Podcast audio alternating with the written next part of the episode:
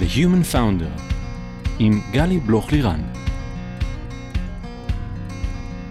היי, כאן גלי בלוך לירן וברוכים הבאים ל-The Human Founder, הפודקאסט שבו מדברים על ההיבטים המנטליים של המסע היזמי.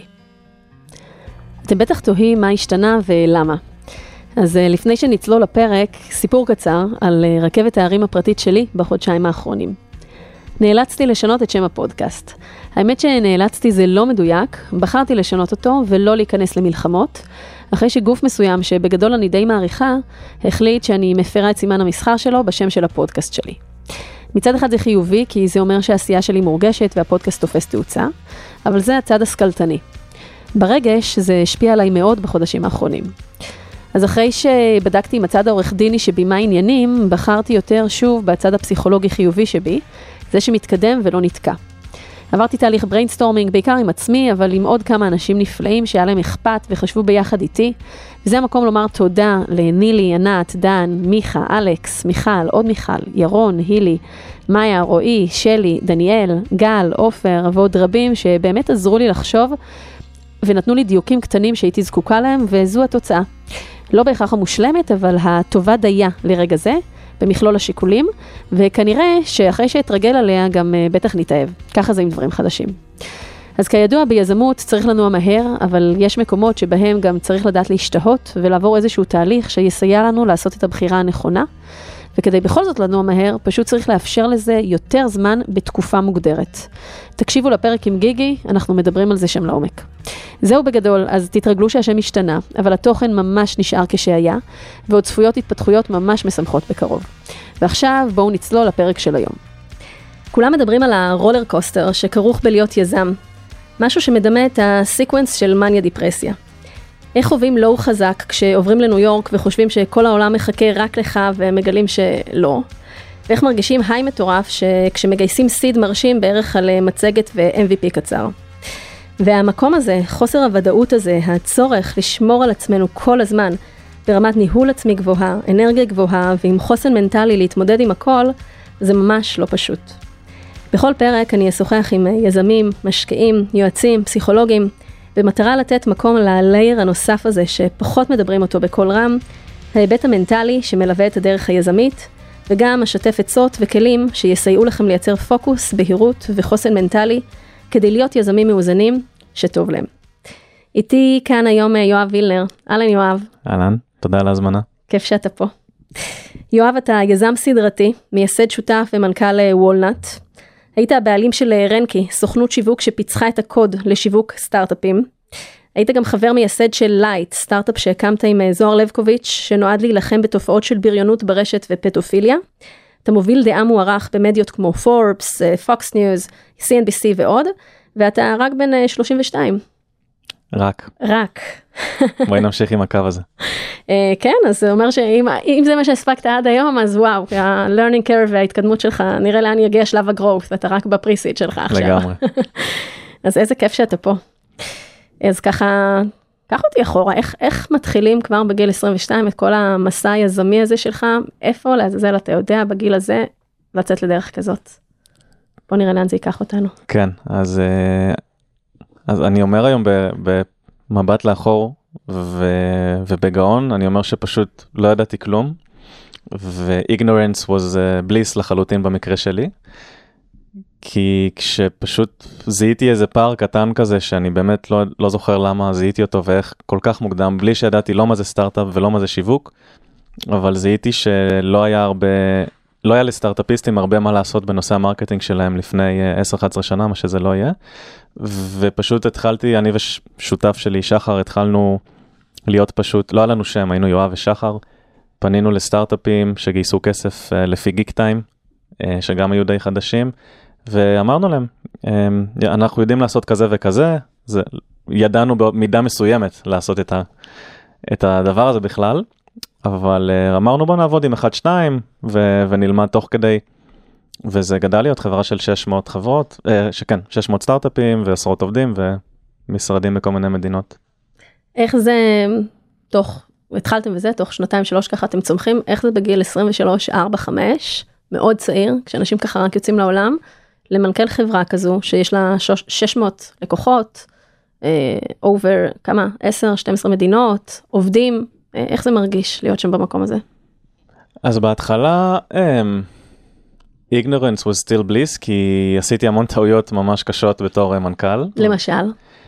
Um, העובדת הראשונה שחשבנו שיכולה לעשות הכל אם רק נלמד אותה ו- וממש כאילו זה לא היה מבנה נכון.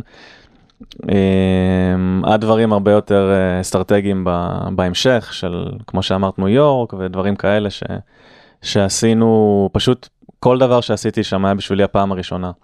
לפתוח עסק, uh, לקרוא לעצמי מנכ"ל, לראיין עובד, כל הדברים האלה קרו לי פעם ראשונה בתקופת זמן מאוד מאוד אינטנסיבית. ועשיתי את כל, עשיתי לדעתי כמעט כל טעות אפשרית. ולמזלי היום אני כבר uh, לוולנט ניגשתי אה, מבושל ואפוי, יחסית. אתה מדבר ככה על הרבה טעויות אה, בדרך שם בהתחלה. שילמת עליהם מחירים כבדים על הטעויות האלה? מחירים שנראו לי אז כמו סוף העולם, כן, היום כאילו הכל עבר בשלום, אבל... אמ, קח אותי לאיזה רגע כזה, שהיה ממש ככה בהתחלה שם, בהתקדמות של רנקי, שאתה מקבל איזושהי החלטה, עושה איזושהי בחירה, שמסתברת כלא טובה או לא נכונה, מה אתה מרגיש שם ואיך אתה מתקן אותה. כן, אז אני יכול, האמת שלא פתחתי את זה אף פעם, וגם כי זה לא אמור לעניין אף אחד שלא היה שם, אבל uh, היה, היה, לנו, היה לנו איזשהו אירוע של מחלקה שלמה של uh, כזה קונטנט וסושיאל, ולרוב זה היה עובדות, לרוב הם היו אמריקאיות, עולות, עולות חדשות, ו, וכאלה שלא רגילות כל כך לעבוד ב, ב, באקלים הישראלי, או עם, או עם אנשים ישראלים על כל המשתמע מזה. אמ, והיה או איזושהי או איזשהו אה, ראש או ראשת צוות שבא בא או באה זה נורא קשה לעשות את זה אבל אני לא רוצה ש... להשאיר עקבות. אה, עם גישה קצת אה, לא הכי לא הכי אני חושב לא הכי סבלנית לעבוד איתם לא הכי מכילה את כל הסיטואציה הזאת.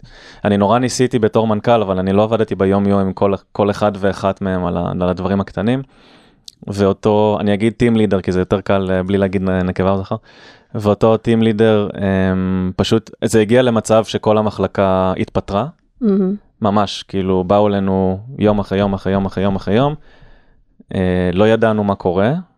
היינו בשיא הלקוחות שלנו, בשיא הטירוף, בשיא ה-demand למה שעשינו, פשוט המחלקה הכי חשובה פשוט הלכה הביתה. אמ, אני כל יום, אני ושחר כל יום קמנו באיזה 5-6 בבוקר מהלחץ ו- וטסנו למשרד וראיינו בטירוף וניסינו למצוא כיוון למצוא כל כך הרבה עובדים ב- בבת אחת. בכמה ימים. Mm-hmm. אז את שואלת אותי על טעות ניהולית, אני חושב שמנכ"ל היה צריך לזהות את זה הרבה לפני הזמן. אני חושב שהיה צריך להתערב יותר ב... ב... אני לא אגיד פוליטיקה, אבל ב... professional engagement וה relationship שבין כולם ולמנ... ולא להגיע לכזה מצב אני חושב שהיום אני במקום אחר.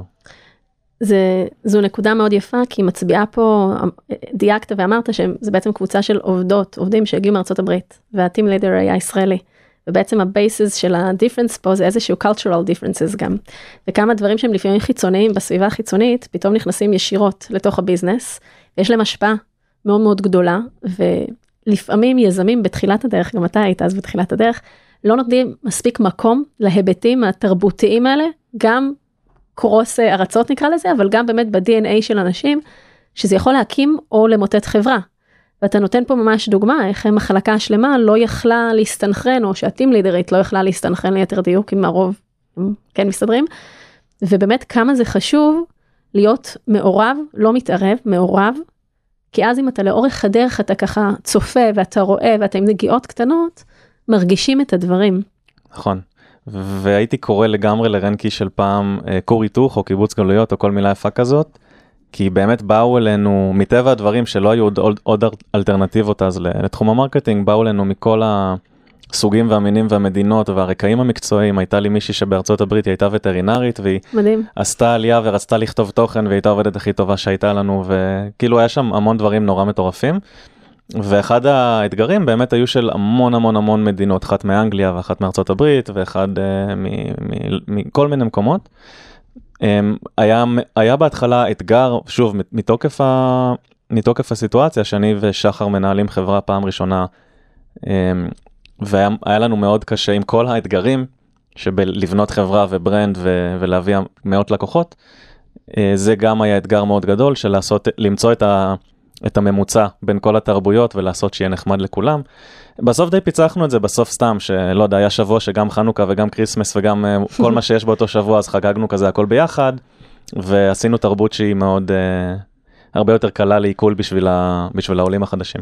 אז זה מקסים אם אני ככה עולה ל, לרמת המקרו רגע, אז איך מצד אחד אתה מספר את הסיפור של המחלקה הזו שלא הסתדרו שם, וזה היה כזה יותר בתחילת הדרך ואתם לא הייתם מעורבים מספיק, ללקחת את הדבר הזה ובעצם להפוך את זה ל super power שלכם, שזה הכוח. באותה, אתם למעשה הקדמתם את הקורונה לצורך העניין בעשור, אני לא יודעת אם כולם היו remotely או שכולם היו based in Israel, אבל זה שהעסקתם והיה לכם diversity ואנשים מכל העולם, זה נתן לכם המון כוח, בטח במקום של שיווק.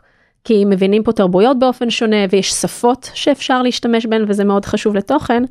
וזה יפה לראות ככה איך אה, ממקום של אה, לא מנוהל כל כך טוב ה-cultural differences הפך להיות משהו שהוא סוג של אה, חלק מה-strength שלכם כביזנס.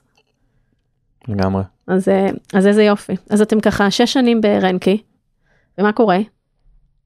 אז אני עשיתי כמה קדנציות נקרא לזה, איפה שהיה לנו משרדים, אז הייתי בלונדון חצי שנה והייתי בניו יורק שנה.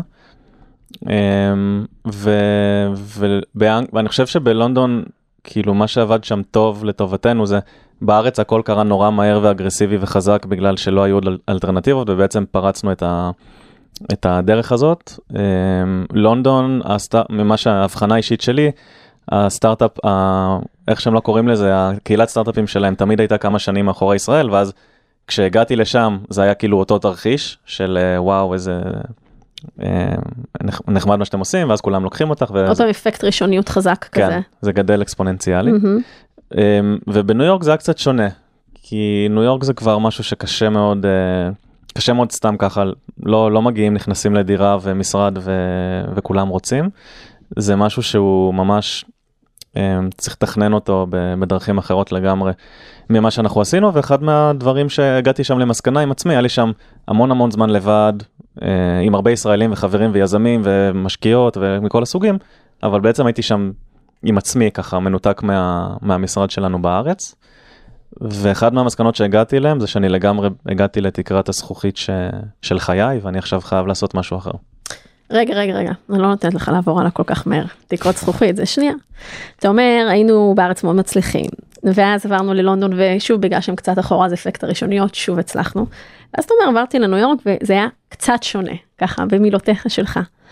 אבל נשמע שזה קצת, אה, ככה sugar coating טיפה, את מה, ש, מה שעובר עליך שם, הקצת שונה, שבעצם אתה אומר, הגעתי לא מוכן מספיק, להכיר את השוק שם ואיך הדברים מתנהלים. אולי גם יכול להיות שהגעתי עם over ביטחון. הצלחנו נורא בארץ ובלונדון עכשיו אנחנו הולכים אה, בטוח הולכים לכבוש עכשיו את מנהטן. בטוח לגמרי זה היה נראה שזה strike 3 והכל יהיה קל והכל יהיה נחמד. אז מה ככה מה מה מה מה התפוצץ לך פתאום בפרצוף שמה גילית? אמ, גיל, גיליתי שאם את לא חברה של החברות שם מהקולג' ואין לך קשרים ממש בתוך האמריקאים זה לא זה פשוט לא יעזור גיליתי שלא מעניין אותם חברות שהם מתחת ל-200 עובדים ואין להם בניין ב-Fifth Avenue. אמ, גיליתי שלאף אחד לא אכפת מה הפורטפוליו הישראלי שלך. אה, וגם האנטרפרייזים אגב אני שוב בתור אה, בחור ב-20 ומשהו היה נראה לי שאם אני אמדוקס ברור כולם יכירו נכון כי יש להם בניינים ברעננה. בא בניו יורק הם כזה what the fuck is אמדוקס הם לא מכירים. הם סטארט-אפים ששווים מיליארדים בארץ, את באה לאמריקאים, אני לא יודע, כאילו, הם לא מכירים. Uh, כמובן לא כולם, כן? הרוב כן מכירים, אבל יש כמה שעבדנו איתם ו- ובארצות הברית לא הכירו. וזה פשוט לא עניין אותם, לא, לא הפורטפוליו, לא הגודל שלנו. Um, זה לא היה, זה לא היה מכה לחברה בתור, uh, בצד הכלכלי, כי מי, ש, מי שכן הגיע מניו יורק כיסה לגמרי את השנה שלי שם, אבל אף, אף אחד לא עושה מעבר בשביל לכסות את ההוצאות, זה היה אמור ליצור בעצם את הדבר השלישי שלנו. אז אתה בעצם אומר שעם כל החלומות ועם כל הפנטזיות ללכת עכשיו ו-go to market ובארצות הברית לצורך העניין כרגע בניו יורק, אז תוכניות ו traction ולקוחות ופורטפוליו בארץ זה טוב ויפה וגם הצלחות, אבל נורא חשוב לתכנן את הצעד הזה. ופעם אחת אה, ליצור, לתבוא, להתוות את הקשרים הנכונים ואת ה networking הנכון כדי שיהיה קל בעצם להיכנס פנימה. פעם שנייה גם לבוא עם איזושהי, איזושהי ענווה אה, מקצועית כזו, ו- ולדעת רגע מאיזה מקום אנחנו באים ואיך אנחנו הולכים אה, להמשיך מכאן והלאה, אבל לא מאיזשהו מקום כזה של over אה, ביטחון בעצמנו, ש- שלפעמים גם נתפס לא טוב, וגם בסופו של דבר לא מדליבר. כן, אני, אני חושב אבל שזה לא היה over ביטחון במודע, אני חושב שזה לגמרי היה, שוב, קצת מחוסר הניסיון הקודם שהיה. לשנינו. בטוח שזה לא משהו מודע, אלא זה משהו שכזה מבפנים, אנחנו גם נורא רוצים שזה יצליח. כן. אז אנחנו נעשה whatever it takes now. כן, אחלה של, אחלה של בית ספר, כל השנים האלה היו, אני במבט לאחור לא הייתי משנה שם כמעט כלום בתכלס. מכל הדברים אנחנו לומדים וצומחים, וזה לא, אנחנו לוקחים איתנו להמשך הדרך ככה. כן. אז בעצם אה, תקופה בניו יורק שאתה גם מספר שם על בדידות גדולה. אמרתי שהייתי שם לבד, לא אמרתי בודד. אוקיי, אני צודק. חולה על להיות בחו"ל לבד, זה כל כך כל כך כיף. כשהייתי ב- בלונדון חצי שנה לבד, שאלו אותי אנשים כזה, תגיד, זה לא מתחיל לשעמם לך? אמרתי, לא, זה מדהים. לא משנה, זה נושא אחר. לא, לא, אני, אני מתחברת אליך בתקופות שהייתי דיילת פעם, לפני הרבה שנים, אז נורא אהבתי את זה, פשוט ללכת עם ספר ועם הקפה ולשבת עם עצמך ולספוג ככה דברים, זה כן. מאוד fulfilling. אף אחד לא אומר, אבל רגע, אבל את אה, מאחרת לי בעשר דקות לזה ולזה. ו... את יכולה לקנות דברים. לא משנה. אני חושבת שזה חלק מ... ככה זה הצידה, אבל זה נורא חשוב, זה ללמוד להיות עם עצמנו. שזה שיעור מאוד מאוד חשוב בחיים. שאנחנו לא תמיד אה, צריכים משהו חיצוני, או מישהו חיצוני, או איזשהו גירוי חיצוני, ללמוד להכיר את עצמנו מבפנים, ו-what makes us feel good, כאילו פשוט להיות. נכון, אז גיליתי את זה שם ממש. מדהים. אמ, אז אני לא יכול לקרוא לזה בודד בניו יורק, אמ, גם היה את ה... גם הקומיוניטי שם של ישראלי פאונדר זה מדהים, ממש, כאילו זכיתי להיות שם חבר של אנשים שאת הסטארט-אפים שלהם הכרתי לפני, אה, ומאוד הערכתי מה שהם עושים. ובגלל שזה בגולה אז כולם מתאחדים נכון Mhm. אז כל, כל פעם שיש תירוץ לאיזה ארוחה ענקית או לעשות whatever טיול או על האש או זה אז כולם כזה ישר עושים קבוצות וואטסאפ של 40 איש ו, וקובעים את זה. אז זה היה שם אה, מאוד נחמד. אה, אבל בסוף כשחשבתי על עצמי על מה אני עושה הייתי כבר נגיד 28 משהו כזה. חשבתי על עצמי ומה קורה כשאני חוזר לארץ ולא ראיתי את עצמי ממשיך אה, בזה. התחלתי לעבוד על, על סטארט-אפ. אז עוד שנייה נגיע לשם.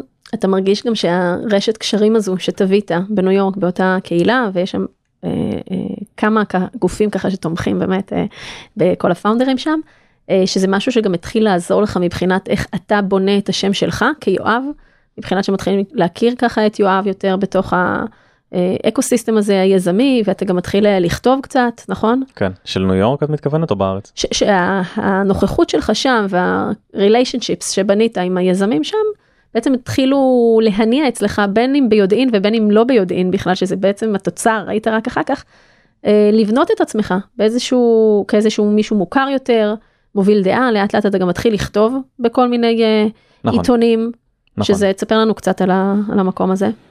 כן, אמ, אז זה גם הרפתקה נחמדה שעשיתי והלוואי שהיה לי כאילו באמת טיפים בעניין כי אנשים, ש... יזמים שואלים אותי כל יומיים כזה איך אני יכול לכתוב לפורבס או איך אני יכול לכתוב ל-CNBC ודברים כאלה. אמ, ואין לי, אין, אין לזה תשובה האמת, זה פשוט מתגלגלים לזה, מתגלגלים לזה איכשהו. אמ, הדבר היחיד שאני יכול להגיד זה שפשוט בהתחלה אה, הל- הלכתי לבלוג מאוד אה, בינוני, אני אפילו לא זוכר מה הוא היה. היה בלוג טכנולוגי כלשהו בארצות הברית.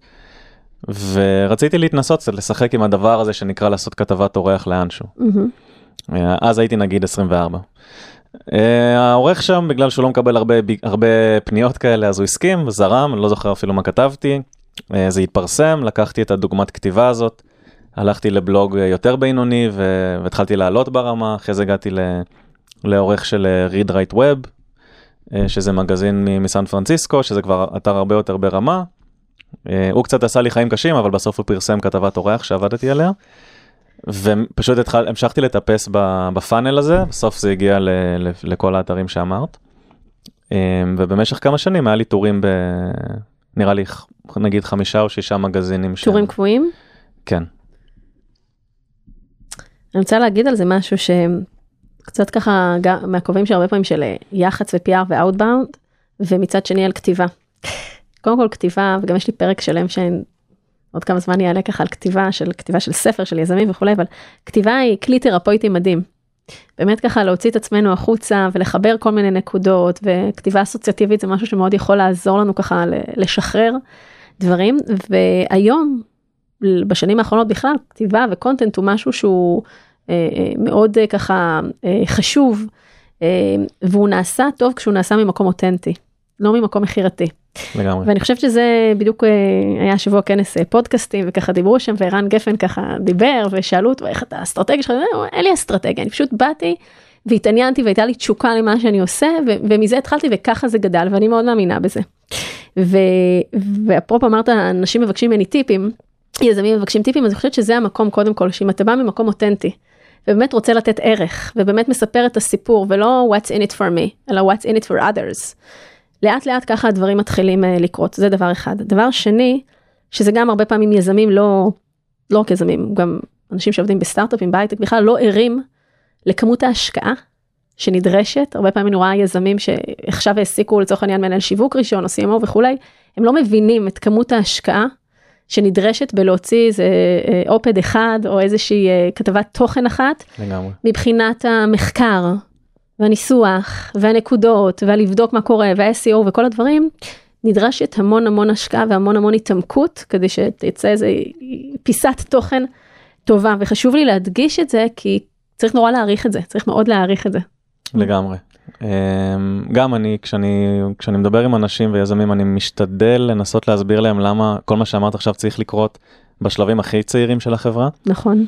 אמ, הרבה סטארט-אפים מדהימים שאנחנו מכירים חשבו להביא את ה-Head of Marketing הזה בשנה השנייה, השלישית ואפילו חמור מזה, וזה, וזה היה נראה, כאילו, אמ, ו, וזה עבודה ש, שבהתחלה, אם זה רק היזמים והיזמיות ואין להם עזרה, זה, זה מבאס, כאילו נורא קשה להם ללכת שבוע שלם לכתוב מאמר, זה לא הגיוני בכלל. מבחינת ניהול הזמן. כן, אמ, אבל גם אפשר לבנות את זה בכל מיני מודלים, אפשר גם להביא את הפרילנס שיעזור, ואתה עורך, או הוא מראיין אותך ואתה זה.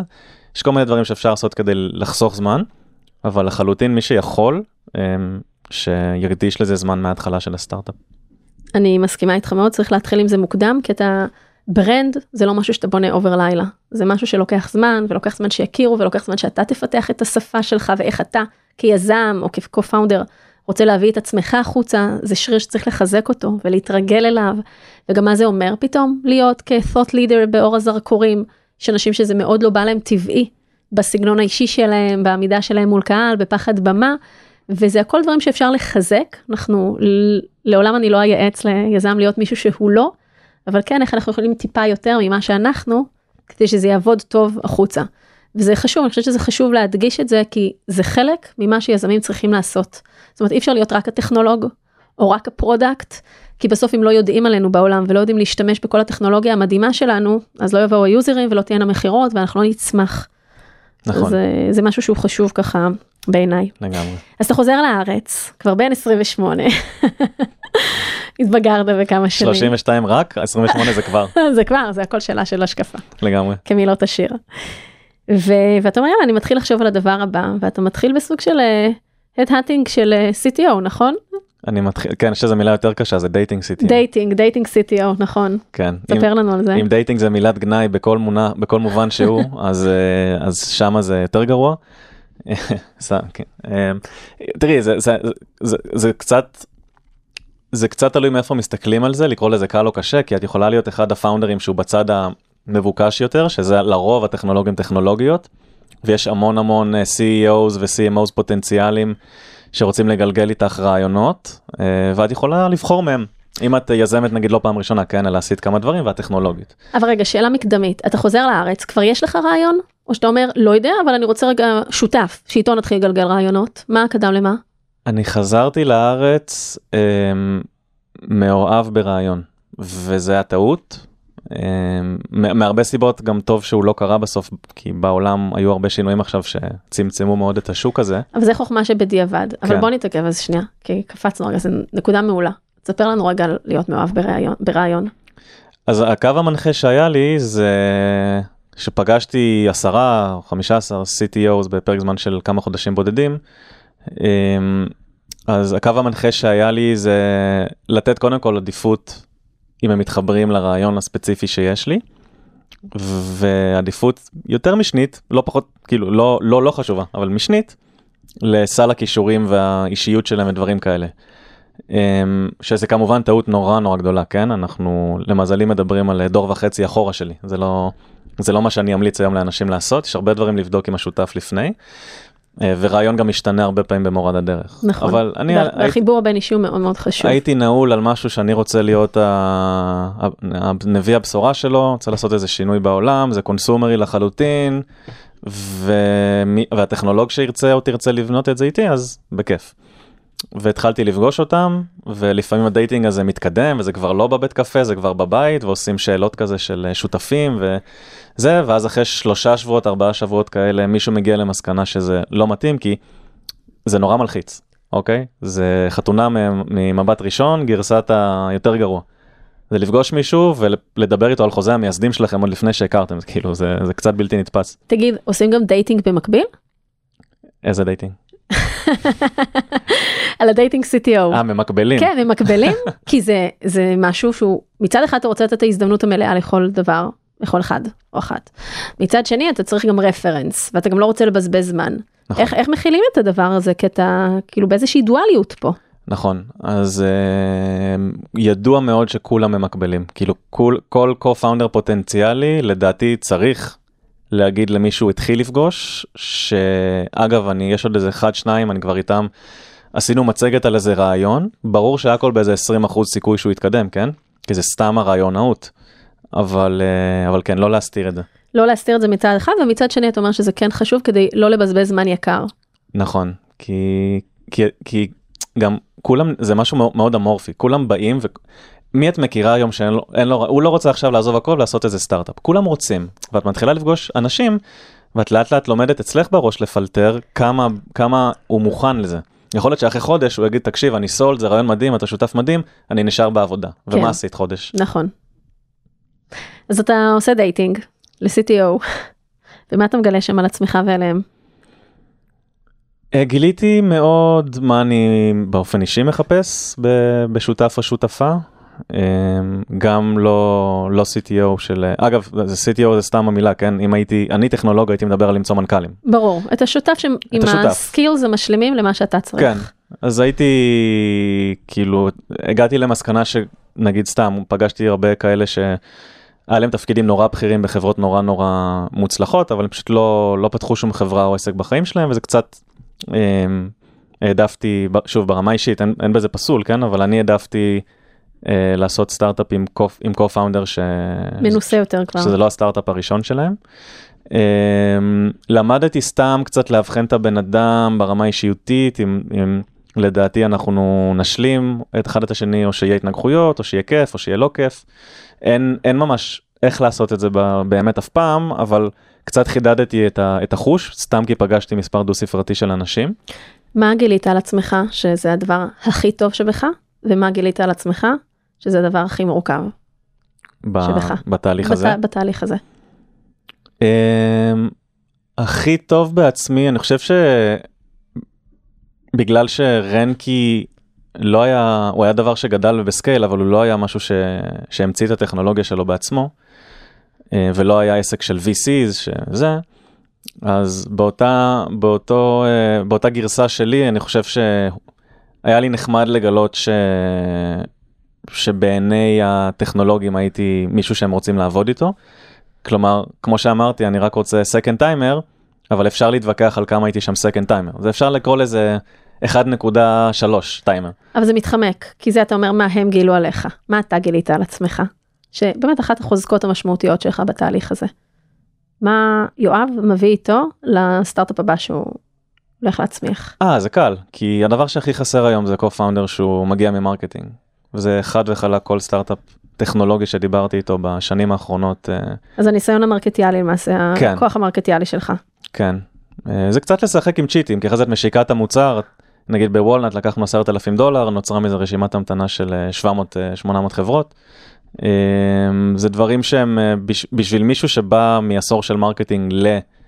ל-co-founder של סטארט-אפ, אז אני חושב שהוא מביא איתו הרבה דברים שהסטארט-אפ היה עושה כמה שנים אחרי רק. אז זה פורטה מאוד מאוד חזק, באמת, אני מסכימה איתך. ומה גילית על עצמך שהכי הכי פחות חזק אצלך, או חסר, ושאתה רוצה להשלים אותו ממישהו אחר? אני חושב שהצד הטכני שלי הוא באפס, כאילו... בטוח שלא באפס, אבל... אה, לא, לא, לא טוב, המצב הטכני שלי לא טוב.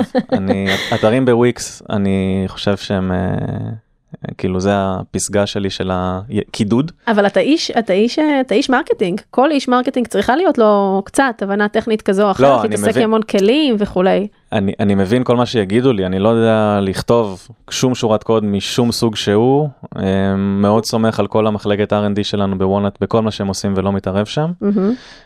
אמ, והייתי מחזק קצת, אני חושב שאם היה לי איזה שנה שנתיים של product בחברה גדולה, היה נותן לי איזה הסתכלות ש...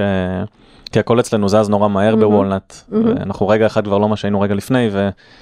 וברמה האישית הייתי שמח שהיה לי את ההבנה של מה החבר'ה של ה product אצלנו כרגע עושים כשהם מכוונים לחברה גדולה. אמ, אבל כן, אז אתה עושה dating ואתה ככה רואה כמה עשרות, אמרת מספר דו ספרתי של אה, CTOs, ו... ולומד מה מדויק לך יותר ומה מדויק לך פחות. איך אתה מנהל, דרך אגב, ככה למי שמאזין ובתהליך הזה, איך אתה מנהל את הדאטה, נקרא לזה, או את ה insights, שמגיעים אליך תוך כדי התהליך? מה, איזה טבלה, איזה Airtable, איזה Notion כזה ליתרונות, חסרונות, ממוצע משוקלל, מה אתה עושה? ממש טבלה. אני, טבלאות מלוות אותי ב- בחיים. טבלה כמו שאת מתארת עכשיו, אז בדייטינג CTO זה באמת מה אני חושב. אני גם השתמשתי בצבעים לפני ששיטת הרמזור הייתה מגניבה. אה, סתם, זה, ופשוט כן, אני מדרג לעצמי גם כמה שאני רוצה את השותף הזה וגם כמה שאני חושב מה הסבירות. מהמם, כאילו אם טוב לו נורא בעבודה זה מוריד נקודות, הרבה נקודות בסבירות, גם אם הוא מדהים והחיבור שלנו טוב. מהמם. ותגיד עוד שאלה, כמה אתה נותן משקל להיבטים, ה- נקרא לזה רגע טכניים, שזה טכנולוגיה, זה ידע, זה ניסיון מקצועי, זה second timer, אצטרה אצטרה, או מוכנות לעזוב את העבודה וזה, לעומת כמה אתה נותן משקל להיבטים הרגישים, נעים לי איתו, טוב לי איתו, הוא מגבה אותי, גורם, הוא מחזק אותי או היא, גורמים לי להוציא את הטוב שבתוכי, יש בינינו בלנס נכון, מה, מה מוביל אצלך או איך אה, נראה התמהיל? אז אני חושב שאני יכול לסכם את זה כ... שה... שהפרסונל חייב לעבור את, ה... את המקצועי, כי מקצועי אפשר להשלים ואישיות קצת קשה להחליף אה, בגילאים שאנחנו מדברים עליהם. אז זה לגמרי זה. אה, צריך לקחת פה איזה ריזיקה, כי. בדייטינג אה, co-founders הכל מדהים, נכון? איזה אתגר חוויתם? מה להזמין היום מוולט? לא, לא, לא חוויתם כלום, הכל נראה מטורף, איזה כיף. Uh, האתגרים מגיעים אחרי חצי שנה ושנה וארבע שנים, כאילו זה ה... אז צריך לקחת בחשבון גם לתת לזה מרווח נשימה, גם, גם לזה שהכל נראה מושלם בהתחלה. Uh, מבחינה, תראי, מבחינה מקצועית, אבל הרף שלי היה נורא נורא גבוה לקו-פאונדר שאני בונה איתו משהו, כאילו זה חייב להיות מישהו שהרים דברים נורא מרשימים. Uh, וזה פשוט ש... שיהיה איזון, כאילו אני הולך לגייס לנו את הכסף ולבנות את הצוות של הסיילס והמרקטינג והביזדב וה... וה product marketing והאופרציה וכל הדברים האלה, אני מצפה שה-co-founder ידע להרים חתיכת מחלקה של R&D ושל, אה, ושל product ברוב המקרים. אה, אחרת פשוט הסטארט-אפ לא יזוז. בקצב הנכון. אמ, נכון, ואני ממש מסכימה, זאת אומרת, אני שמחה לשמוע אותך אומר את זה, שברור, צריך איזשהו baseline מסוים, שאצלך הוא גם די גבוה מבחינת המקצועיות שמביאים פנימה, אבל המסר הזה של ה personal חייב לעבור את ה- את ה professional, אני מסכימה איתך מאוד, כי בסוף מגייסים, אנחנו מגייסים לסטארט-אפ הרבה אנשים שהם אפילו יותר טובים מאיתנו בנישות הספציפיות שצריך ברמה הטכנולוגית של ה product, של הפיננסים וכולי וכולי. אבל ה relationship הזה שנמצא בינינו כ-co-founders הוא יושב על דברים מאוד אה, בסיסיים ואישיים אה, וככה רגשיים אחד עם השני ויהיו כל כך הרבה משברים בדרך שאם הזוגיות הזו או השלישייה הזאת לצורך העניין לא תעבוד מספיק חזק ומספיק קרובה ומספיק יודעת להתמודד גם עם האתגרים בדיוק כמו שאמרת שצריך לתת לזה גם מרחב נשימה כי הם בטוח יגיעו והם יגיעו מלא ממש מהר. אה, אז לא, לא, לא נוכל לצלוח את הדבר הזה, כי על קשיים אה, טכנולוגיים אפשר להתגבר, מביאים יועצים, מביאים עוד אנשים חזקים בתחום, עושים גיוסים של טאלנט וכולי, אבל אם בינינו כצוות זה לא עובד מספיק טוב, הכל מתחיל להיות רעוע, ואנחנו רואים ויודעים מה, מה קורה שם אחר כך. לגמרי, לא נעים. unfortunately. כן. אה, ובאמת האופן הזה שבו אתה מתאר איך אני מביא את כל ההיבט של ה market וה marketing וה sales וההיבטים האלה שהם הקומרש... ההיבטים הקומרשיאליים יותר. איך אני צריך מישהו שיוביל את כל הטכנולוגיה נקרא לזה ככותרת על. באמת שני הדברים המאוד מאוד משלימים שמגדילים את הסיכויים אה, לסטארט-אפ ככה להתניע מהר. לגמרי. אז אתה עושה dating של חצי שנה. ואז מה קורה? פתאום. ואז קורים כמה דברים uh, מפתיעים. Uh, קודם כל אני גם פשוט פוגש משקיעים לא כדי לגייס כסף בלי שותף, אלא כי אני רוצה לשמוע תמיד את ה... Um, חלק מהוולידציה שאני עושה על דברים זה לשמוע גם דעות של, של אנשים שמגיעים כמשקיעים. וגם יש קרן אחת שאומרת רעיון חמוד, uh, קצת הכירו את הרקע שלי, עבדנו ביחד על כמה דברים בעבר, ואמרו יש לנו סיד שהיינו עכשיו שמים, uh, תארגן CTO אבל הנה שלך, תכין תוכנית וכו'. Um, אז גם הגיע לי כזה, כזה דבר שפתאום נעץ את הרעיון והיה אמור לגרום לי ללכת על זה. תיאורטית כן, כאילו אפשר גם לא לקחת את. הסיד באותה מידה. באמת לא לקחת אותו בסוף. נכון. ו- ודבר השני שקרה זה שפשוט לא הצלחתי, אני חושב שהרבה CTOים לא התחברו לרעיון שלי, שהיה. והדבר השלישי, גם חלק מה, אחד מהמשקיעים שפגשתי היה זוהר שציינת את, אה, את שמו קודם, ואני אני והוא מכירים מקיבוץ אה, דפנה במקור. אה, הכרנו קצת לפני הייטק. הוא כמובן ההצלחה של הקיבוץ. אני יודע להכין אה, חביתה די סבבה.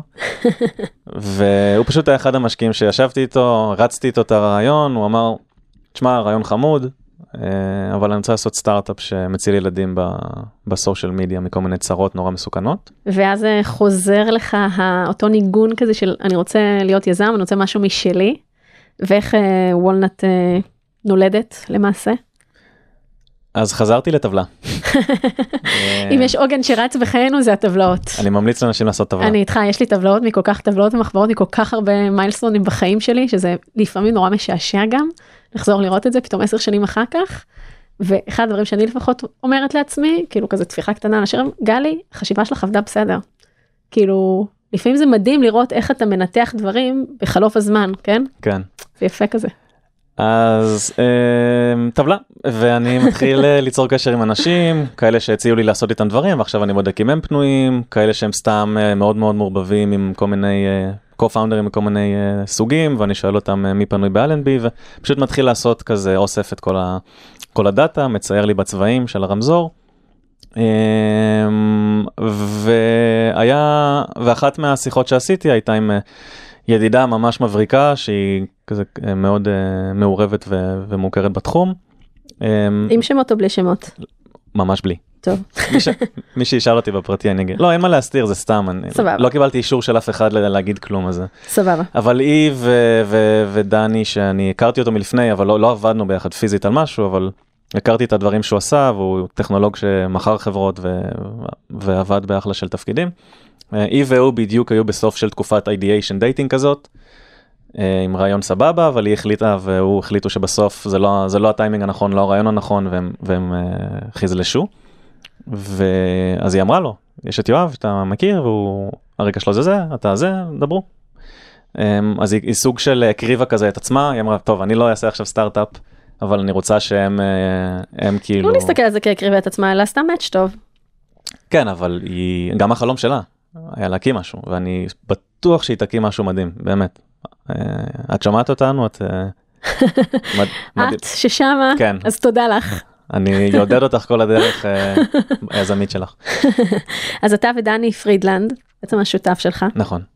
ותספר, אתם ככה מתחברים דרך אותה חברה משותפת. כן, שוב, הכרנו לפני, פשוט לא ברמה, לא פרסט, כאילו, לא, לא עבדנו על, על שום פרויקט, אה, על שום דבר אה, לפני כן, אבל אה, ידענו כל אחד על הרקע והשם והסקילס של השני, אבל עכשיו צללנו לתוך זה, אה, ושנינו באנו לזה, דני, בשבילו ובשבילי זה כבר היה נגלה השלישית של לעבוד עם שותפים, אז באנו לזה שיא המבושלים, מהמם. אה, עם כל התהליך שמוביל להחלטה של... אה, הפעם לא היה צריך חצי שנה dating, לא. זה היה די כזה ברור כשמש. הכל היה ברור, הכל היה ברור בהשלמה המקצועית, הכל היה ברור באיך שאנחנו רואים את הדברים, לאיזה כיוון אנחנו רוצים לקחת את החברה, אמ, אחד המפגשים שלנו היה חמש שעות של, אה, של שאלות פשוט, לא מקצועיות, אלא סתם שאלות על ה... את יודעת, מה, מה אנחנו רוצים מעצמנו, מהמם. מה היינו עושים ברמה בסיטואציה אישית הזאת. יותר. כן, ממש כאילו מה שצריך לעשות לפי הספר. אמ, גלגלנו את, ה, את עולם הבעיה הגדול הזה של הסיילס, התחלנו לראיין אנשים כדי לשמוע על הבעיות שלהם, וכשראינו ש-60-70 VP סיילס בחברות חוזרים על אותן בעיות, אז התחלנו לבנות, דני התחיל אה, אמ, לעבוד על ה-MVP הקטנטן שלנו, אני התחלתי להביא את, ה, את החברות לוולידציה, והכל פשוט די קרה מהר משם. די... זאת אומרת, אתה אומר שהרעיון שלכם שזה למעשה אתם עוש- עושים פלטפורמה שמאפשרת לעשות דמוים מאוד פשוטים לצוותי סיילס, נכון? בצורה פש... פשוטה יחסית. כן. זאת אומרת, אתה אומר שהרעיון הספציפי עצמו לא היה שם בהתחלה, אלא היה חיבור בינך ובין דני, התחלתם לדבר עם היוזרים העתידיים שלכם, ומתוך שם ראיתם את הכאב ולמעשה החלטתם ככה שזה הסולושן שאתם הולכים לתת. לא, גם יש, גם יש בעיה, גם זה משהו שדני חקר אה, לפני כן, זה Mhm. נורא, נורא היה סקרן לגבי העולמות של ה sales. אה, אני ברנקי, כשראיתי 600 חברות מוציאות בוכטות של כסף, ובסוף ש, שלקוח עולה איתם ל, לשיחת דמו, משהו תמיד אה, מתחרבש שם. אה, גם בסטארט-אפים שהייתי חלק מהם, כאילו, תמיד משהו בדמו, זה כמו משוך בגזר, את, משהו לא עובד, את קוראת ל product שיעזרו, זה לא עובד, הוא קורא ל-R&D שיעזרו, בסוף הדמו איכשהו עובד. אמ, אז באנו לזה עם, עם בעיה שאנחנו נורא נורא רוצים לפתור, והתהליך היה פשוט היה לא קשה, כי כשראינו שכל ה-VP Sales, אמ, ובמיוחד מארצות הברית, כי בארץ זה לא הכי משקף תמיד, אה, כולם חוזרים על אותה בעיה, אז הבנו שיש לנו הזדמנות להיות פה הראשונים שעושים משהו. אז למעשה אתה ודני אה, ניגשים לסבב סיד ואתם אה, משלימים גיוס של 6 מיליון דולר אחרי השקה מטורפת ומגיגי לוי מ-NFX, מג'ו מונטנה שהוא שחקן פוטבול מפורסם, מ-A קפיטל שהם יוצאים של אנדרסן הורוביץ, משקיעים מהשורה הראשונה, איך, איך אתם עושים את הדבר הזה? אמ, אז, אז, אז היו, היו פה כל מיני דברים ב, במשוואה שלדעתי גרמו לסיבוב הזה לקרות כמו שהוא קרה. אמ, צוות, שזה בסיד מה שמעניין. אה, בשלב של הסיד כבר היה לנו גם אה, מפתח שהוא אחד הכי טובים בארץ וגם אה, איש סיילס שבעצם בנה איתנו את המוצר והוא מישהו עם 15 שנה ניסיון. וזה, לדעתי זה אחת ההחלטות הלא ברורות והטובות שעשינו. זאת אומרת, כמו שאמרנו, לפעמים צריך לשחרר ופשוט להחליט וזה כן. עובד טוב, כן, בהתחלה כולם אמרו, רגע, מה עושה איש סיילס בחברה של שני אנשים? זה מה שהוא עושה, זה מה שהוא מביא 6 מיליון דולר, כן. עוזר להביא 6 מיליון דולר. ולגמרי. אמ, אז שזה זה רק מדגיש כמה צריך להקיף את עצמנו באנשים מעולים, נכון, נכון, בטח בשלבים האלה. נכון, אף אחד לא יכול לעשות את זה לבד. אמ, אז ניגשנו עם MVP, ניגשנו עם אמ, הרבה עשרות של VP Sales שאמרו להם שזה בעיה כואבת ועקובה מדם והם רוצים את הפתרון. וניגשנו למשקיעים או שאנחנו כבר מכירים והם סומכים עלינו, או דרך אנשים שהם בשורה הראשונה מבחינת המשקיעים האלה של אנשים שהם סומכים עליהם.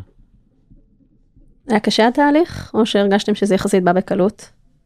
לא, הוא לא היה קשה, הוא דווקא היה שם יחסית הרבה, הרבה אופציות לבחור, אבל אני חושב שמה שהיה קשה שם זה שזה היה ממש בסגר הראשון של המאה מטר מהבית, ו, וזה היה נורא מוזר בזום, כאילו אמרתי לעצמי איך, איך עושים את זה עכשיו בזום, למי, כאילו למה שמישהו ייתן לי צ'ק מהזום, לא נפגשנו עוד.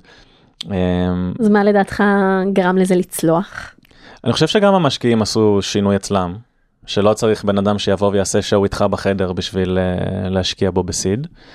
Um, הם עשו עלינו הרבה בדיקות וולידציה ורפרנסים וכל השיטות שיש להם, אבל הרבה קרנות התאימו את עצמם נורא, NFX נגיד עשו את זה מדהים, פשוט הם ראו שכל הקרנות מצמצמות ולא ביזנס as usual, הם אמרו אנחנו עושים הפוך, אנחנו עכשיו נשקיע יותר, אנחנו עכשיו נלך על מסלול מהיר.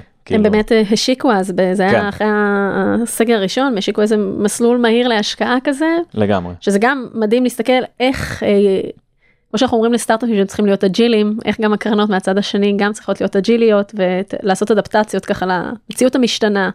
לגמרי. אה, ויש הרבה קרנות שלדעתי נהגו לא טוב, ב... לא, לא איתנו, כן, חברים שהם פאונדרים, אבל כאלה שעודדו עודדו את היזמים והיזמיות לצעדים קשים כהכנה למה שיהיה, בסוף לא, בסוף הכל היה בהמשך בסדר, אבל הם פיטרו את רוב החברה וזה מה שיזכרו להם. אה, כאלה שאמרו, הם ידעו שהם לא הולכים להשקיע עכשיו חצי שנה, והם אמרו ליזמים business as usual, תחנו אותם ב... בדיקות ודידי ופגישות וזה, בסוף בכלל לא התכוונו להשקיע כי קורונה ויש תירוץ. אמ, הרבה חברים שלי עברו גם את זה. וכמובן הגלגל הסתובב, היום זה השוק של היזמים, עכשיו כולם רק מחפשים איפה להשקיע. כן, יש עכשיו איזושהי, עוד שנייה נדבר על זה, על תחושת אה, בועה כזאת של אה, במרכאות השוק של היזמים, שגם מזה צריך להיות אה, זהירים, כי אתה יודע, בסוף הכל בחיים ככה זה תנודתיות וזה גלים ויש למעלה ויש למטה. ו... זה לא לתמיד. זה לא, זה, it doesn't last. כן. אז אתם מגייסים עם משקיעים מאוד מאוד רציניים, ו- ועכשיו צריך לדלבר. זאת אומרת, קח אותנו רגע למקום הזה של באמת יש הבטחה מאוד גדולה. גייסתם על MVP ומצגת ועל זה שאתם יזמים סדרתיים עם טרק רקורד שאפשר לעשות עליכם ככה due diligence כמו שצריך ובאמת שמים עליכם לא מעט כסף בסיד. ואיך זה מרגיש עכשיו שיש אה, כאלה high expectations וצריך בקצב מהיר יחסית אה, גם להביא יוזרים וגם להגדיל את הצוות וגם לשפר את המוצר ולהוציא להתחיל בכלל לזוז. זה מלחיץ? זה יותר ממלחיץ, זה היה משמח. כאילו כשכל הכוכבים מסתדרים בצורה סטטיסטית מה שקרה אצלנו כנראה לא יקרה לי שוב בחיים אוקיי הכל פשוט פשוט יסתדר. אמ, והאקזקיושן של כל אחד מהחברי צוות שהבאנו היה פשוט אין, אין, אין מספיק מילים בשביל לתאר כל אחד בא ופשוט פתח אזור שלם בחברה ומנהל את עצמו ו... ואנחנו כל הזמן אה, ממש ממש מנסים לשמור על איזה רף כזה של, של העובדים והעובדות שמגיעים וזה ובינתיים זה עובד מדהים. אה, אז ה execution, את יודעת, עשינו launch כמו שאמרת, מאות חברות ב, ברשימת המתנה, חברות כמו Adobe ו NetApp ו Varonis, כל מיני חברות כאלה שעובדות איתנו מהימים הראשונים. אה, היום אנחנו כבר עם הרבה עשרות של לקוחות, שזה לרוב לדעתי, כאילו יחסית לשנה הראשונה זה נתון שהוא טוב. ולחץ תמיד יהיה, כאילו כל דקה מלחיצה, אבל זה גם, זה גם כיף, זה לחץ טוב. לחץ טוב כרגע. כן. אז כשאתה מסתכל על אה, מה שדיברנו בתחילת השיחה, על אה, אותו צוות שלא עבד טוב, הרבה שהגיעו לסושיאל מדיה מארצות הברית והטים לידר שלא ידע לעבוד איתם, לעומת אה, איפה שאתה נמצא היום קרוב לעשור אחרי, פלוס מינוס, קצת פחות, שפתאום היא ככה גרעין של שלושה ארבעה אנשים, כל אחד מצמיח עכשיו זרוע חדשה ומחלקה ותחתיו אנשים וכמה עובדים אתם כבר היום? כבר... היום אנחנו 21 וגדלים עכשיו ל-30. שזו צמיחה מאוד מהירה יחסית ככה ולהגדיל את החברה, אה, איך אתה מרגיש עליך כיואב המנהל, יואב שהפך להיות אולי ממנהל ללידר, אתה רואה את זה על עצמך? בר... איך שאני רואה את עצמי שזה לא תמיד אובייקטיבי אז, אז זה לא אובייקטיבי. כן אני חושב ש... אני חושב שכן. אני חושב שכן אני חושב שבסטארט-אפים בגלל שיש סכנות שאורבות בכל פינה תמיד אה, ודברים שהם לא בשליטת ה... גם היזמים בטוח אז כל יום אמור להוכיח את עצמו כאילו כל יום של אה, ואני חושב שהשנה האחרונה לי מוכיחה ש... שכן אה, תמיד יש המון מה, מה לשפר להשתפר וללמוד. גם אנחנו מוקפים היום באנשים ממש מבריקים, אה, חוץ מהשמות שאמרנו קודם, חבר'ה שעובדים איתנו, אה, ואנחנו grateful, כאילו על כל דקה. נשמע מאוד מרשים. מה, איך יואב מנהל את החיים שלו מעבר למה שקשור לסטארט-אפים? יש מעבר לסטארט-אפים? אתה בעשר שנים ככה של אה, צמיחה מטורפת, אתה יודע, כמו שתמיד מראים ליזמים את הגרף הזה, אבל שהוא לא קו ישר של צמיחה ימינה למעלה, הוא כזה מלא קשקושים בדרך שכל פעם מתרממים קצת. אז זה ציר מאוד משמעותי בחייך מרנקי לדייטינג CDOs ללייט לעכשיו לוולנאט ככה מלא דברים שדורשים אה, תשומות חיים מטורפות. נכון. יואב משלם מחירים גם? או שהוא שלם אה, לגמרי עם הבחירות שלו והכל מרגיש ככה just fine. יואב משלם מחירים. אמ, הוא מדבר אליך בגוף שלישי כן. אז אולי יהיה לך קל יותר לענות. הוא אפס. הוא פה יושב על ידינו ואנחנו מדברים עליו. תקשיבו לו לשום מילה. אמ, בטוח כן גם אם לא במודע אני חושב שבטוח זה בכל זאת רוב החיים שלי ועד גיל מאוד מאוד מאוחר לא לא חיפשתי או או הכנסתי שום דבר אה, אחר לחיים שלי. אמ, בטח בתקופה של רנקי. אמ, לא היום היום אני יותר מכניס כאילו היום אני מפנה מקום יש לי כל מיני דברים שאני עושה מחוץ לעבודה מהחיבורים של האנשים לעבודות עד ל- להיות גיטריסט בהרכב כזה של פאונדרים כאילו יש הרבה דברים שאני חס וחלילה סתם ללכת לבירה. חס וחלילה. כן. אז יש דברים שאני עושה. או עם עצמך כמו שפעם אמרנו בניו יורק כזה לבד לאיזה אה, קפה או ספר או משהו. כן לא קורא ספרים. מקשיב לפודקאסטים לא משנה. אז היום אתה מרגיש שאתה מכניס קצת יותר בלנס לתוך ה-hectic life that you have? אה, כן, אבל לא, לא לגמרי, כי אני גם נורא נהנה פשוט מה, מהטירוף של הסטארט-אפ, אז אני נותן לזה גם למלא אותי ב, ב, בזמנים שאמורים להיות כאילו... רגוע. נהנה מאוד או שבאיזושהי צורה אפילו מכור לזה, לאדרנלין שבתוך זה? אני חושב שמכור, אני משתמש הרבה במילה מכור, כן. כן? כן.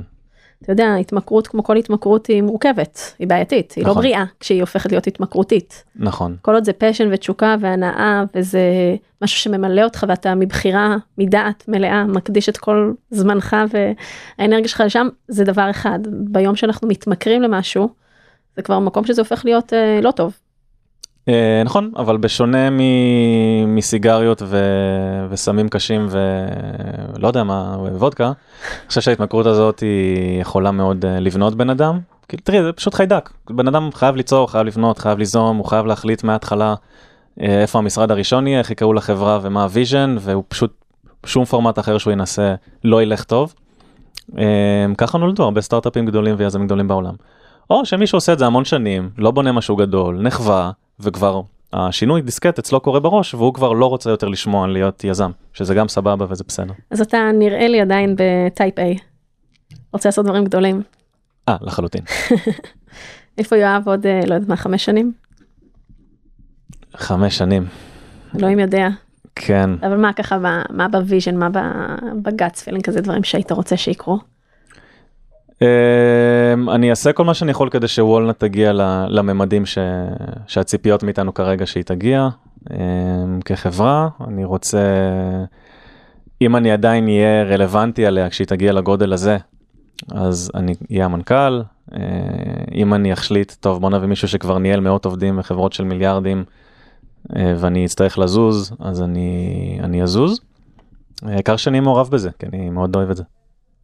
שזה גם מאוד יפה אה, להגיד בענווה כזאת, שיכול להיות שכשהיא תגדל והנסיבות תשתננה ויידרשו סקילסט אחרים, אז יכול להיות שאני will step aside, וזה גם אמירה שהיא לא ברורה מאליה, ואני חושבת שהיא דומה קצת לזה שידעת לשחרר את ההתאהבות ברעיון, אז אחרי ה dating CTOs וללכת עם אה, זוהר ל- ללייט, וגם אחר כך שידעת לעזוב את לייט כשכבר הרגשת שזה פחות מדויק, זה קצת על אותו משקל שאתה יודע להגיד אם, אם זה כבר יהיה גדול למידותיי או לא גדול למידותיי, אני לא אהיה האדם המדויק להוביל את הדבר הזה, אז אני אדע לזוז הצידה. זאת אומרת שיש בה המון אה, אה, בגרות אה, והסתכלות באמת על טובת החברה. אה, וזה מאוד מאוד חשוב לדעתי, גם לדעת לבוא מהמקומות האלה. כן. יכול להיות שהכל ילך מדהים גם במאות עובדים, כן? אני רק uh, תמיד, אני תמיד יוצא מנקודת הנחה שהדרך יכולה להתפצל בכל שלב. היא מתפצלת עשרות פעמים בכל שלב, וזה היכולת שלנו גם לראות את הדברים האלה ולהבין כמה הדברים הם מהירים, אה, ולתת לזה מקום, לתת מקום לשינויים, להכיל את השינויים האלה ולא להיות פיקסט על אה, דבר אחד. לגמרי. וואו, יואב, דיברנו על אה, מלא דברים מהממים ואיזו איזו דרך עשית, וכמו שאמרתי בהתחלה, רק בן 32, אז אני בטוחה שעוד צפויות לך טובות ונכונות, ככה כמו כמילות השיר, אנחנו אוהבים פה שיר, שירים, נראה לי שאלה המילים המדויקות, אני מנסה להיזכר. אני לא מכיר אגב. לפעמים אני, לפעמים אתה, זה לא משנה, טוב, לא, לא נשאיר עכשיו את כל השיר הזה. אה, בעיקר ככה לראות איך, איך דרך יזמית מגיל 22 בעשור הזה, הרבה פעמים אנשים מתחילים קצת יותר מאוחר. אה, לא למדת גם, לא למדת, זה משהו שלא ציינו אותו, נכון? אה, לא למדת בכוונה בצורה פורמלית. לא סיימתי, לא סיימתי תואר, נכון, משום סוג. זה, ו, ו, ומהצבא בכלל בחרת אחר כך ללכת ולהקים את עצמך ככה בהיבטים של שיווק, זאת אומרת בכלל לא דרך סטנדרטית, גם העסק הראשון שלך היה עסק, הוא היה אה, סוכנות שיווק לצורך העניין, זה לא היה סטארט-אפ, אז באמת עשית פה המון דברים שהם מרתקים אה, לראות את ההתפתחות. אה, ואת ה- אמרתי לך את זה כבר בשיחה ב off record שלנו קודם, את הדואליות שלך, מצד אחד את האיש שיווק, אין מה לעשות, צריך להביא את עצמו החוצה וכולי, ומצד שני, אתה יושב פה ככה הכי ב... כזה נועם, מובך קצת, אני מביכה אותך קצת עכשיו? לא, ממש לא. סבבה. מצידי נדבר פה עוד שלוש שעות, הם ישתעממו. לא, נראה לי שהם דווקא, אני מקווה שהיה להם מעניין ככה לשמוע איך דברים קורים ומשתנים ועל קבלת החלטות ואיך עושים אה, dating לשותפים שלנו ואיך גם צריך לדעת להגיד אוקיי השקעתי בזה חצי שנה אבל עכשיו יש הזדמנות אחרת שהיא מדויקת יותר בוא נלך אליה. ולא להיתקע על דברים ואיך גם פתאום כשהזדמנות אחרי שנה וחצי מרגישה כבר פחות גם אותה לדעת לשחרר והמקומות האלה של לדעת לשחרר שזה גם חזר פה כנרטיב כמו הטבלאות. אז שתי מסקנות, אחת טבלאות ושתיים לדעת לשחרר כשצריך. אני חושבת שזה אה, עצות, אלו עצות מאוד מאוד אה, טובות. אז תודה, תודה שבאת. תודה רבה. איפה אפשר למצוא אותך ככה, את וולנט, אותך, מי שרוצה לתקשר? אה, אז פייסבוק, אינסטגרם, לינקדאין, אני זמין כמה שאני יכול.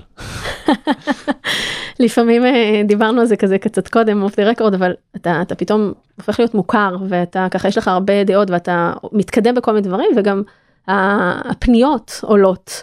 והמקום הזה גם של לדעת לתת לזה את המענה מצד אחד כי זה נורא חשוב לך להיות נגיש ומצד שני לפעמים אי אפשר לתת מענה לכולם ו- ו- ואז אנשים יכולים להיפגע או לתפוס את זה לא נכון אז, אז במקום הזה גם חשוב לדייק ש- שבסוף אנחנו רק בן אדם אחד אי אפשר לתת את המענה להכל זה לא ממקום חלילה אה, סנובי או לא רואה או לא משהו כזה אלא באמת ממקום שאתה מנסה לנהל את עצמך ובאמת אחד הדברים שעשית גם בקורונה אני זוכרת שראיתי את זה זה הפוסטים ככה של אה, מציאת עזרה במציאת אה, עבודה ו matchmaking כזה בין חברות לבין עובדים שבעצם רוצים להתחבר. אז זה היה איזשהו משהו כזה שעשית בגדול יותר ב scale נקרא לזה כי לא תמיד אפשר לתת את המענה ככה. נכון נכון אז שנה שעברה מצאו 40 איש את העבודה ככה. מדהים. אמ, סידר לי כמה cupcakes במשלוחים הביתה אבל יותר מזה לא ביקשתי כלום. וזהו כן אני אני יש הרבה דברים זה, זה כנראה חומר לפרק אחר אבל יש הרבה דברים שלדעתי אנשים יכולים לעשות בשביל אמ, לא לנסות ו, ולהגיע ל, לראש של האינבוקס של הבן אדם שאתם פונים אליו. אמ, סתם אני אתן עצה קטנה למרות שזה באמת אנחנו חורגים פה מה... לא נורא. גבולות הגזרה. זה היופי בפודקאסט, אפשר לעשות מה שרוצים. כן, כן. אמ, סתם דוגמה, אם בן אדם עכשיו היה לו כמה ימים נורא נורא עמוסים עם הסטארט-אפ שלו ויש לו עכשיו 50-60 הודעות של אה, היי, מה קורה מאנשים זרים. עכשיו, היי, מה קורה, כול, כולם צריכים משהו, נכון? Mm-hmm. וזה חתיכת, חתיכת כמות של אנשים שצריכים משהו ממך באותו רגע. אתה לא יכול לשאול, להגיד לכולם סבבה, מה איתך? זה יהיה שיחות של uh, ימים. אז אני מה שאני אוהב ממישהו כאילו צריך ממני משהו ואני נגיד לא עניתי ברמה של כמה ימים. אני פשוט אוהב לראות הודעות של אה, היי אנחנו מכירים מזה אני צריכה לבקש uh, עזרה ב... לא יודע. פעם ראשונה שאני עושה תפקיד שיווק בסטארט-אפ ההוא ראיתי שאתה מכיר אותם יש מצב שנדבר על התפקיד או יש לי כמה שאלות אני סתם רוצה להקים חברה ו... וזה, מעריך את זה, אין לך זמן גם בסדר, תודה. כאילו, מי שבא ישר ולעניין, עם ביטחון, ואומר גם בסוף, שזה תמיד uh, מוריד את החסמים, אם אתה קצת עמוס אז לא משנה, זה הודעות שלדעתי תקבלו עליהם הרבה יותר תשובות מהאנשים שחשוב לכם להגיע אליהם. אה, היי uh, למישהו שאתם צריכים ממנו משהו לא סביר ש, שיענה אבל זה סתם משהו שחשבתי עליו בדיוק אתמול אבל יש עוד הרבה דברים שאפשר לדבר בנושא. אז זה מאוד מדויק ואני חושבת שזו עצה בכלל נכונה אני הרבה פעמים קוראת לה the brief communication שאתה כשאתה מעביר משהו לצד השני אתה רוצה אז, אז באמת להיות, לשמור שם על פוקוס לשמור שם על צניעות באמת להיות תכלסי כאילו להסביר מה צריך אבל הכל ממקום מאוד מוקיר תודה זאת אומרת בעיניי הדגשים האלה של צניעות פוקוס הוקרת תודה ולהיות. Uh, תכלס מאוד עושים את, ה, אה, מאוד עושים את העבודה. ובעצם מקלים על הצד השני גם לתת ערך בחזרה. נכון. כי בסוף בעולם של אין סוף אה, אינפורמציה אה, ואין סוף דברים שאנחנו נדרשים אליהם, אנחנו גם צריכים לדעת איך לנהל את הזמן ו, ולעשות את המקסימום שאנחנו יכולים. לגמרי. הדבר האחרון אחרון שאני אגיד, אחרון אחרון, כי זה נושא חשוב, mm-hmm. זה לא לנסות להלחיץ את הבן אדם שאתם פונים אליו עם כמה שזה קריטי לכם. כאילו אם 40 איש כותבים לו במקביל אני חייב שיחה היום דחוף חייב חייב יש לי החלטה לעשות אנחנו לא מכירים אבל זה וזה וזה, הוא מרוב אה, הירתעות הוא לא יענה לאף אחד. אז פשוט הפורמט שדיברנו עליו איזי הנה מה שאני רוצה אם לא תספיק אז לא נורא אני מבטיח לכם שתקבלו הרבה יותר תשובות מאנשים. אז רגע שאלה קטנה מה אתה חושב על זה מה ההבדל לדעתך בין לנסות להלחיץ מצד אחד אה, לבין להיות אסרטיבי על משהו שאתה רוצה איפה עובר הגבול לדעתך. אני זיהיתי הרבה פעמים אסרטיביות שהערכתי אה, מאשר מאשר סתם אה, נורא נורא חשוב לי חייבים לדבר היום מה זה היום אני לא יכול היום mm-hmm. אני לא מדבר עם, עם המשפחה שלי היום למה שאני מדבר mm-hmm. עם מישהו זר שאני כאילו אני חושב שאסרטיביות. זה לדעת קצת לשחק את, ה, את המשחק, זה גם לבוא בכוונה, אם הלא דחוף לי, אבל רק אם תוכל, אני חושב שזה מוריד קצת את ההירתעות של הצד השני לדבר איתכם. אמ, אסרטיביות זה למצוא חבר משותף, כמו שאומרים ליזמים ומשקיעים, תמצאו פורטפוליו שלהם שימליצו להם, למצוא חבר משותף שאתם גם ככה עוזרים אחד לשני כל היום, ואז אתה אומר, אה, תקשיב, יש לי את המכר או המכרה הזאת ששאל אם אתה יכול לנדב לו, אה, לעזור לו ב-x, y ו-z. אה, אחוז המרה שם הוא יהיה בשמיים. מהמם. אני, אני מסכימה איתך, באמת לבוא ממקום אסרטיבי שהוא טיפה מתוחכם יותר והוא ככה ממקום של ערך, ערך הדדי דרך אגב. אמ, וגם עוד נקודה אחת שאני אוסיף לרשימת טיפים הזאת שאנחנו נותנים, זה הנושא של ההתמדה. התמדה לא ממקום מציק, התמדה ממקום מחבק ומוקיר תודה ומעריך. לי יש אין ספור דוגמאות גם על, על, על עצמי וגם על אנשים אחרים של אנשים לא ענו בהתחלה, כי, כי, כי יש מיליון סיבות, לא התאים ולא היה נוח והיו עסוקים, דברים שהם שלהם. הרבה פעמים בראש שלנו, מה שקורה זה, הם לא רואים אותי, הם לא רוצים אותי, הם לא מגיבים, זה- אנחנו לוקחים את זה אלינו. וזה מקום שנורא צריך לנתק, כי אנחנו לא כאלה חשובים. ואנשים, אה, ממקום טוב אני אומרת את זה, ואנשים עסוקים רגע כל אחד בעומס שלו. ואם נדע לכבד את זה, ולהבין שבסדר, אז בוא נטפטף עוד פעם עוד איזה עשרה ימים, עוד איזה שבועיים, במקום. שהוא אסרטיבי ועדין, בסוף הדברים האלה נושאים פרי, ולהפך מעריכים עוד יותר את זה ש... שידענו ידענו להיות עם אצבע על הדופק ולתזכר. נכון, ואני חייב הרבה מאוד לאנשים שככה נהגו איתי כשהייתי בן 22, ושהם עזרו לי בדברים שהייתי צריך. אמ, ואפשר להגיע לכל אחד במדינה, מישהו פעם חישב את המספר, אני לא זוכר מה זה היה. אפשר להגיע לכל בן אדם במדינה עם אה, שלושה ארבעה הודעות וואטסאפ, אה, שלוש, בוא, בואי נערוך את זה החוצה, כל כן. תיקנת מהר זה בסדר. עולה חדש, אה, אנחנו הרבה זמן כבר בחדר, שלוש, שלוש ארבע הודעות, הודעות וואטסאפ, לא בעיה להגיע לאנשים, פשוט act wisely ובעדינות, כי בסוף זה הכל עניין של לנהל מערכות יחסים. נכון. זה זה. יאללה, עם, בנימה אופטימית זו, היה תענוג, יואב, תודה רבה. תודה על ההזמנה. למאזינים אנחנו נשים פסיק עד לפרק הבא, ככה אני גם אומרת ליזמים שלי מסשן לסשן. אם נהניתם אני ממש אשמח שתפיצו את הפודקאסט ליזמים ומשקיעים שאתם מאמינים שיקבלו ממנו ערך. תודה לאולפנים המשגעים במרכז הבינתחומי שמאפשרים לי להקליט כאן את כל התוכן החשוב הזה. אתם מוזמנים לבקר באתר שלי בגלי-בלוך-לירן.com ולהשאיר שם את הפרטים שלכם כדי להתעדכן וללמוד עוד על ההיבטים המנטליים של יזמים וגם לעקוב אחרי הפודקאסט שלי The Human Founder באפליקציות הפודקאסטים שלכם. שמים פסיק, ניפגש בפרק הבא.